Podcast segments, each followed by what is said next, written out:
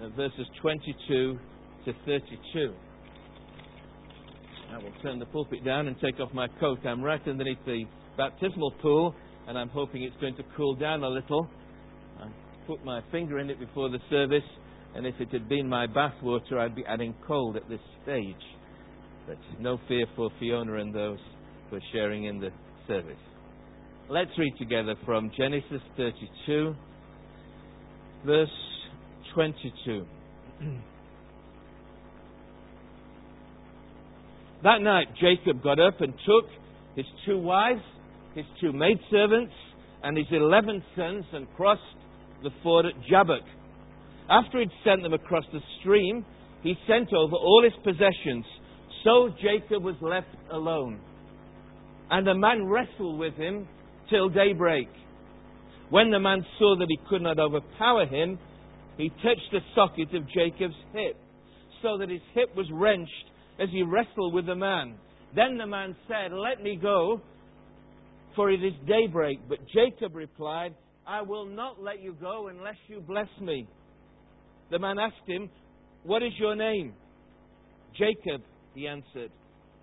Then the man said, Your name will no longer be Jacob, but Israel, because you've struggled with God and men and have overcome. Jacob said, Please tell me your name. But he replied, Why do you ask my name? Then he blessed him there. So Jacob called the place Peniel, saying, It is because I saw God face to face, and yet my life was spared. The sun rose above him as he passed Peniel, and he was limping because of his hip. Therefore, to this day, the Israelites do not eat the tendon attached to the socket of the hip, because the socket of Jacob's hip was touched near the tendon. This is God's Word. Now, keep it open in front of you, because this is not an easy story to understand. And the first thing we have to wrestle with is with the text in front of us. But I hope that with the help of the Holy Spirit, we will learn something about wrestling with God in prayer and prevailing. And not just learn a load of facts about prayer, for most of us know plenty about prayer. If we've been Christians for any length of time or around churches for any length of time.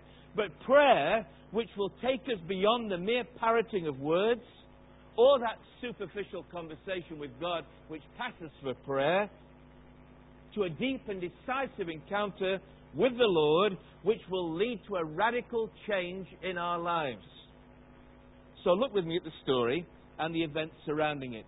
I want to say three things about the wrestling match, linked in with three things about Jacob. Here's the first one an unavoidable encounter.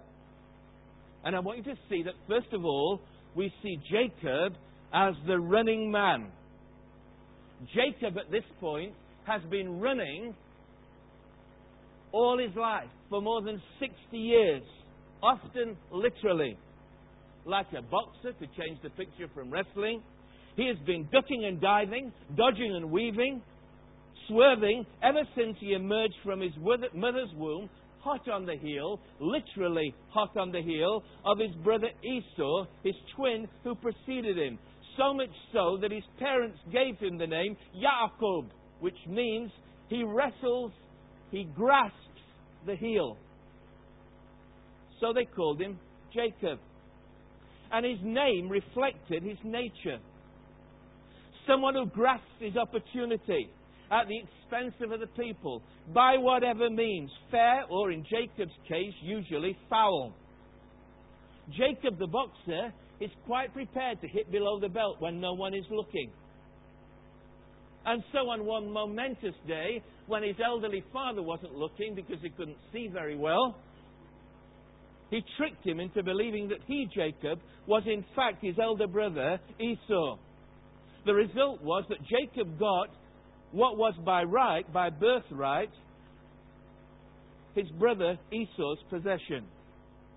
The father's blessing on the firstborn son, which once given could not be withdrawn.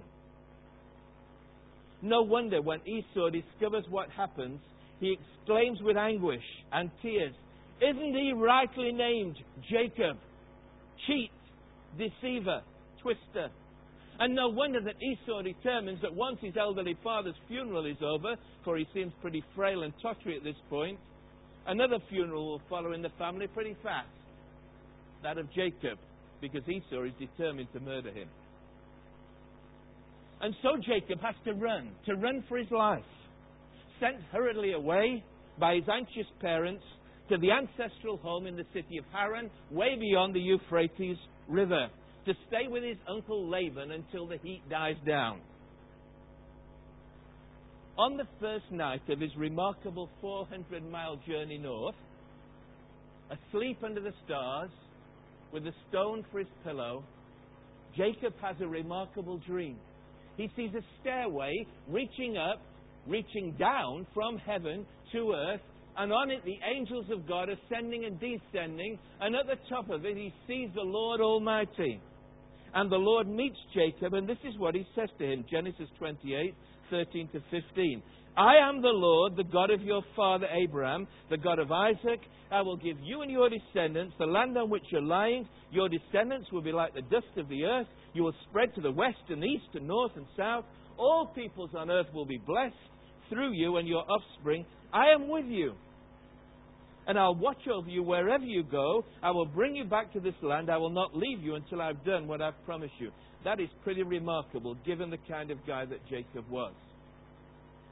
The Bible calls it God's grace.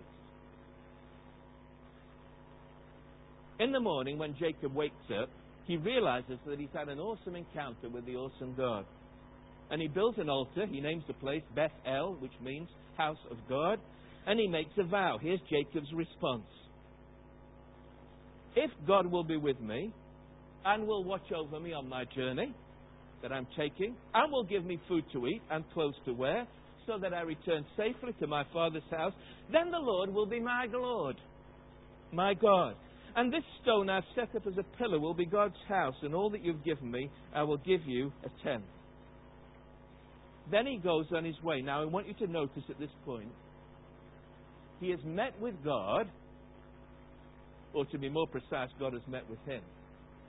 But he is still running. He is running and trying to escape from an unresolved past. Now, I have to tell you, there are many Christians like Jacob. And I have no doubt whatsoever, without any special knowledge of individuals here, that there are people like Jacob in the congregation like that this morning. People whom God has graciously met when you were in need. At some crisis in your life, you cried out to God for help. And responding to God's promises, we make a commitment of sorts one in which self interest is still paramount. You notice what Jacob said? Okay, if you do this, if you do that, if you do the other, okay, then I'll follow you. But we are still running because there are unresolved situations that we still have to deal with in our lives. And you may be a Christian, but a Christian on your terms there are still no go areas in your life. Closed rooms which no one, least of all God, is allowed to enter. Hidden areas of your experience from the past that are still unresolved. Thankfully, for you and me, God is very patient, as He was with Jacob.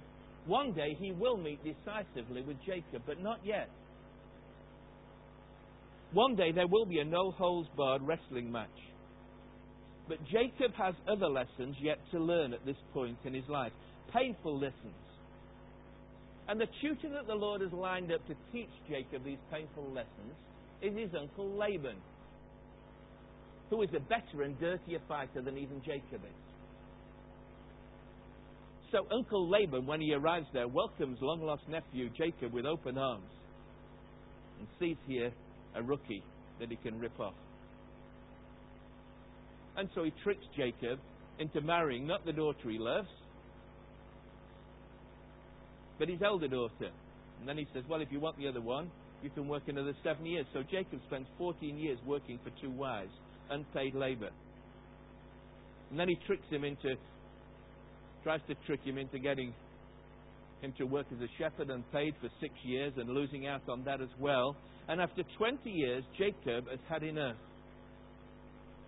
And the Lord tells him, Jacob, it's time to go back home. Back to Canaan, back to the land of promise where you and your people belong. So Jacob runs again. Very interesting. He gets up with his wife, wives, and property and sons and everything he's accumulated in the land, and he runs away from Laban. And when Laban hears about it, he pursues him, hot on his heels, determined to sort him out. And it's only the intervention of the Lord that saves Jacob from his angry uncle Laban. And Jacob is allowed to proceed. But suddenly he finds it's out of the frying pan into the fire.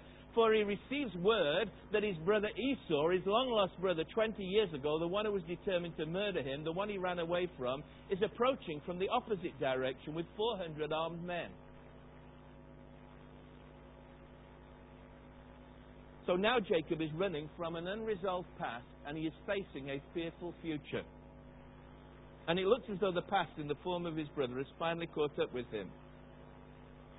So on this decisive night, before the encounter with Esau, he takes his wives, his family, his servants, his livestock and possessions over the ford of the Jabbok, which was a tributary that ran into the, into the River Jordan about 25 miles north of the Dead Sea.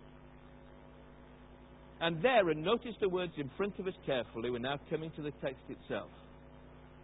Very significantly, in verse 24, we read, So Jacob was left alone. At the crossroads of his life, in the dark, all alone. And I want to tell you this morning that God's plan is to bring us all to that place to hem us in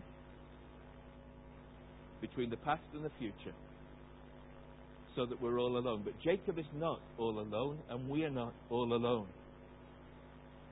For out of the darkness, totally unexpectedly, an unknown assailant leaps upon him and wrestles him to the ground. Jacob does not know the man who has attacked him. But the man knows Jacob only too well better than Jacob knows himself.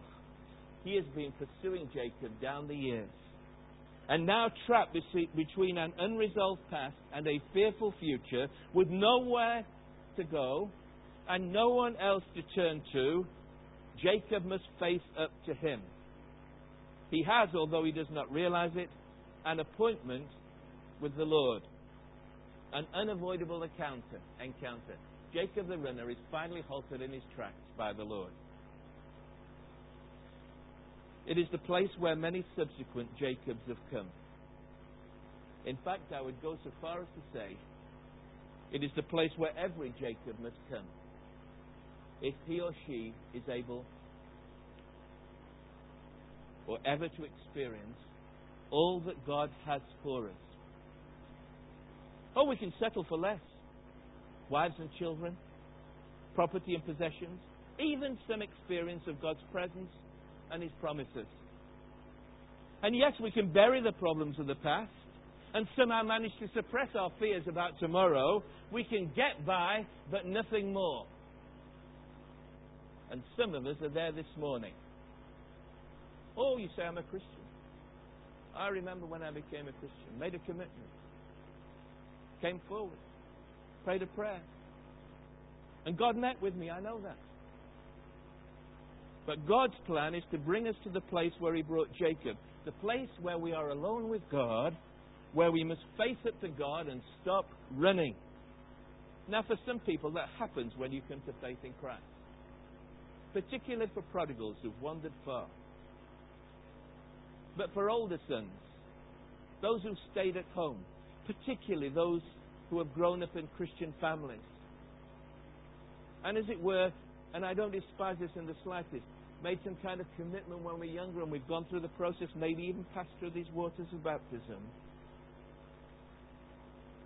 Sometimes we need to come to a very important place where we have a real and decisive and deep encounter with God instead of just getting by as Christians.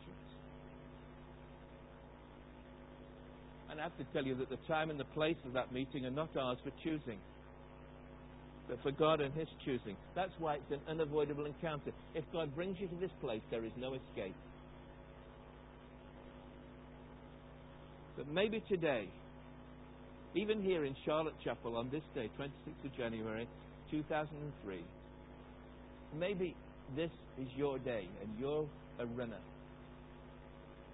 And God has brought you to this place. That has been my prayer this week.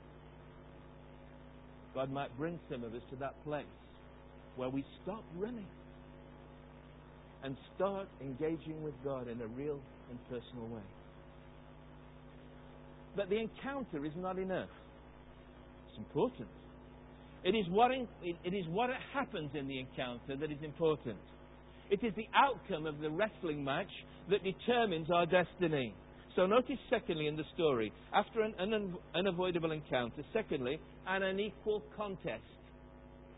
And now we see Jacob not as the running man, but the struggling man. The man leaps upon Jacob. It's a graphic picture, isn't it? It's very mysterious. This man leaps upon Jacob and wrestles him to the ground. And so begins an intense life and death grapple and struggle. There is no referee to call time and say, take a breather or time out. It is an intense life or death struggle with no pause for breath or time for relief, one that goes on through the hours of the darkness until daylight begins to dawn and break.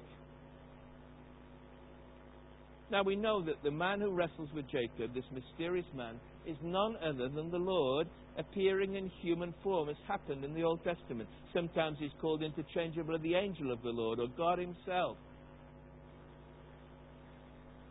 Some even see this as what's called a Christophany, that is, an appearance of Christ in human form in the Old Testament whatever the case, the man's full identity is never clearly revealed, not least to Jacob when he asks him his name and gets no answer. But one thing is absolutely clear if this is God in human form, it is a very unequal contest. This man, we read, wrestles with God. And we read that Jacob wrestles with the man. Now, I ask you, how on earth can a human being ever engage in hand to hand combat with the living God and not only managed to hold his own, but notice what verse 25 says. The man, brackets God, could not overpower him. How is that possible? And I have to tell you, I don't know. Other than to say that in this wrestling bout, God somehow accommodates himself to Jacob's level and strength so that the struggle is a real and not a pretend one, like the father who pretends that his wee boy can pin him down with a wrestling hold on the rug in front of the fire. If you've been a father with a son, you remember doing it, and I see some sons smiling have also done it. And should we think this is an academic question of no real relevance? Let me ask you a more difficult question, which is absolutely relevant if you are a believer in God and a follower of the Lord Jesus Christ. How can prayer how can prayer, what we ask God to do, have any real effect in changing God's plans? In halting, as we thought last week, the destruction of Sodom and Gomorrah, or in saving a Lot and his family, for example. I do not know, other than I believe that the Bible says that God makes it so and chooses it to be so, so that He accommodates, in some sense, Himself to us by engaging us in prayer in which our struggles with Him really affect the outcome. Now, that may ruffle a few theological feathers and put some strain on some systematic theologies. But I have to say this there is no point in wrestling in prayer if the fight is fixed. Especially if God is the one who engages us in the fight. But should we or Jacob get carried away with the sense of our own importance or at the extent of our powers, notice what happens in the story. The man simply touches Jacob's hip and puts it out of joint, and he is absolutely helpless. There is nothing he can do other than hang on till daybreak. So the man says, look at the story, let me go, for it is daybreak. But Jacob replies, I will not let you go unless you bless me. Commentators and preachers are divided about which point in the story Jacob discovers that this is no ordinary man, but the Lord himself that he's wrestling with. At some point, Jacob realizes that. That the man he wrestles with is not his enemy, but his friend. Martin Luther said something I think is very significant. He said this You must know God as an enemy before you can ever regard him as a friend. I encourage you to think about that. Yet, what Jacob realizes is made to realize when he is incapacitated by this man is that he cannot win the blessing ultimately by his own struggles. Now, look again at the story. There's a very interesting play on words in the story that obviously doesn't come out in English, but in the language in which it was written, in Hebrew. There is a play on the word Jacob and Jabbok, which, if you think about it, even in English sounds pretty similar, but also the word wrestled. It's a Hebrew word, abok, which sounds like Jacob. And one commentator says, very interesting, verse 24, he says you could paraphrase it. So Jacob was left alone, and a man Jacobed him. You get the point? Here's Jacob the twister. He's been Jacobing all his life, twisting and cheating his way. And at this decisive moment in his life, the Lord, no time for Jacob to think up some clever scheme or plan, you know, to get the blessing. The Lord pounces on him and Jacob's The Lord takes the initiative. And his tactics, his Jacob tactics, are useless. One touch and he's finished. Jacob is incapacitated. So, how can he get the blessing that he so desperately seeks? Not by manipulation, not by cheating, only by clinging to God and desperately seeking his blessing. All he can do is to cling to God and plead for his blessing. I will not let you go unless you bless me.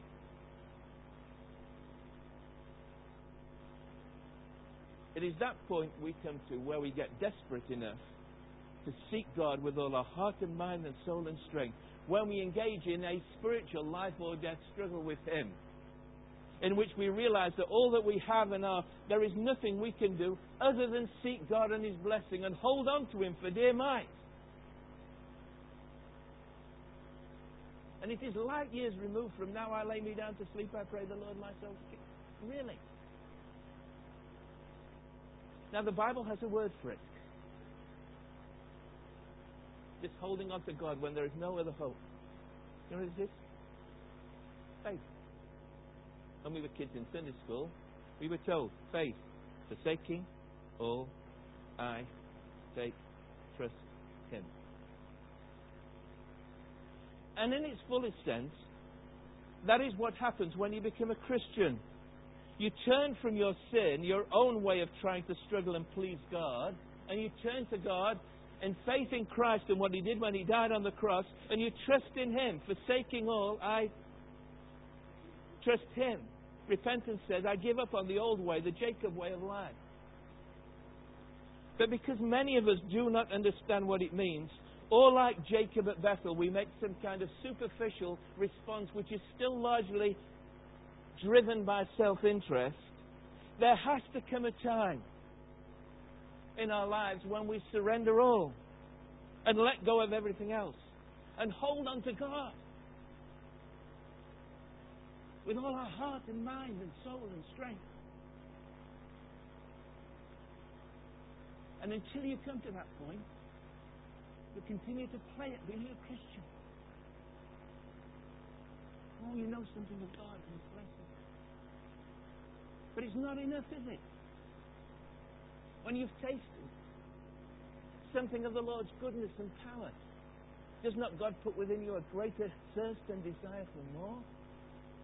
And is it not a battle? And do we not run away from that kind of commitment?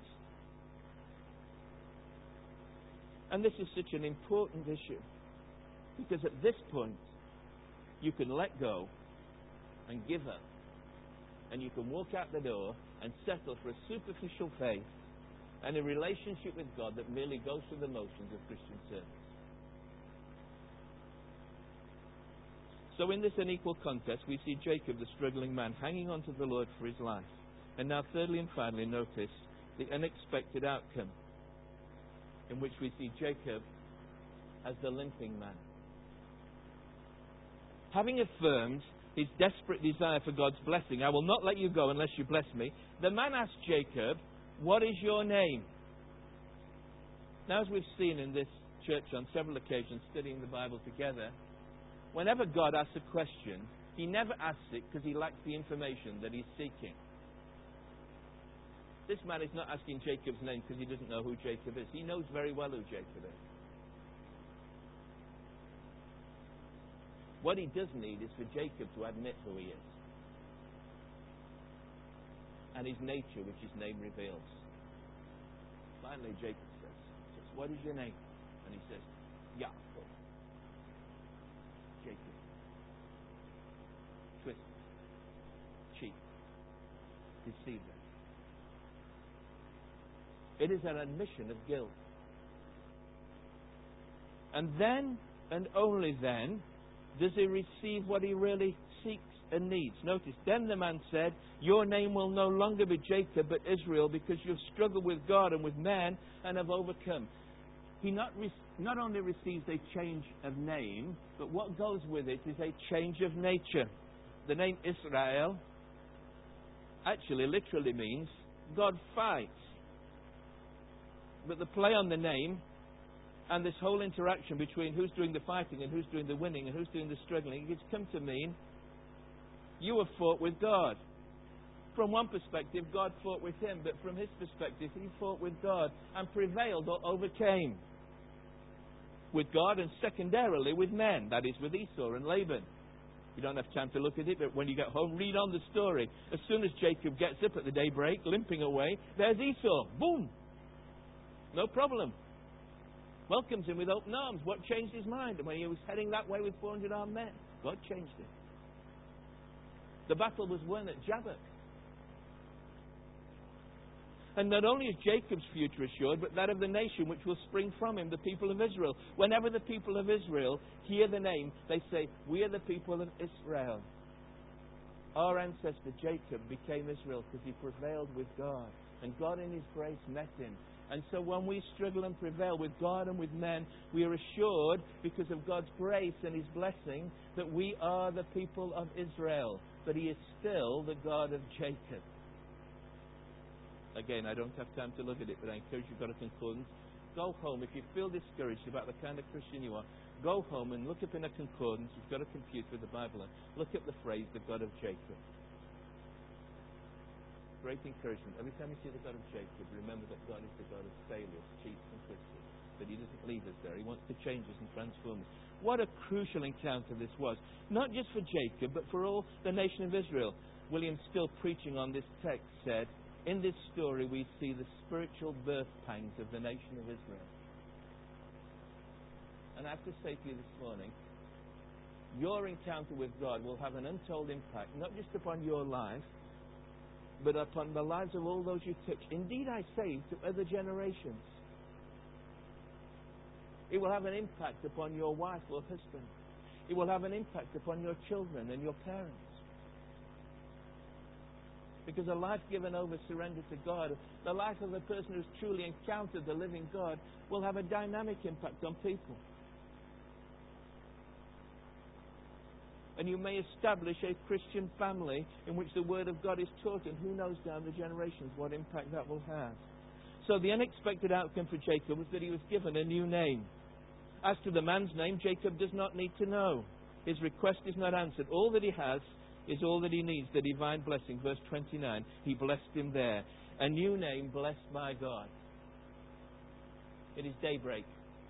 The man leaves as mysteriously as he came. For to see God in the blaze of the sun would be life threatening for Jacob. Yet he realizes the significance of the encounter, how privileged he's been to see God face to face and live to tell the tale. So he calls the name of the place Peniel, which means the face of God.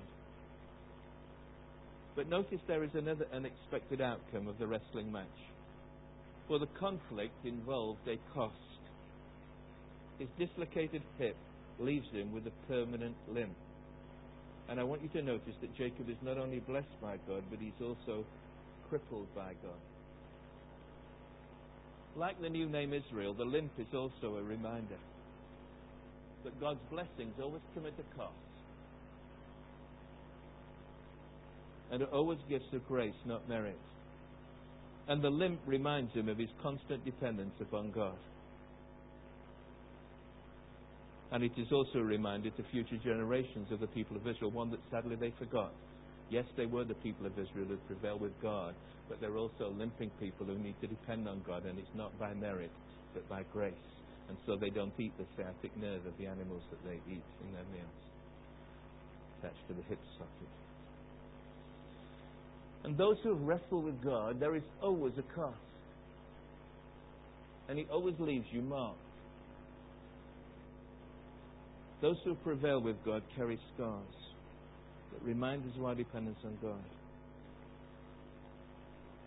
The Apostle Paul describes in 2 Corinthians 12 a remarkable experience he had. Such a fantastic spiritual, intimate experience with God that he said he was transported to the seventh heaven. And he said, In order to keep me from being inflated with pride, God gave me a thorn in my flesh to keep me humble. Three times he said to the Lord, Please take it away. And the Lord said, No. My grace is sufficient. My strength is made perfect in your weakness. Therefore, says the apostle, 2 Corinthians 12, verse 9, I will boast all the more gladly about my weaknesses so that Christ's power may rest upon me.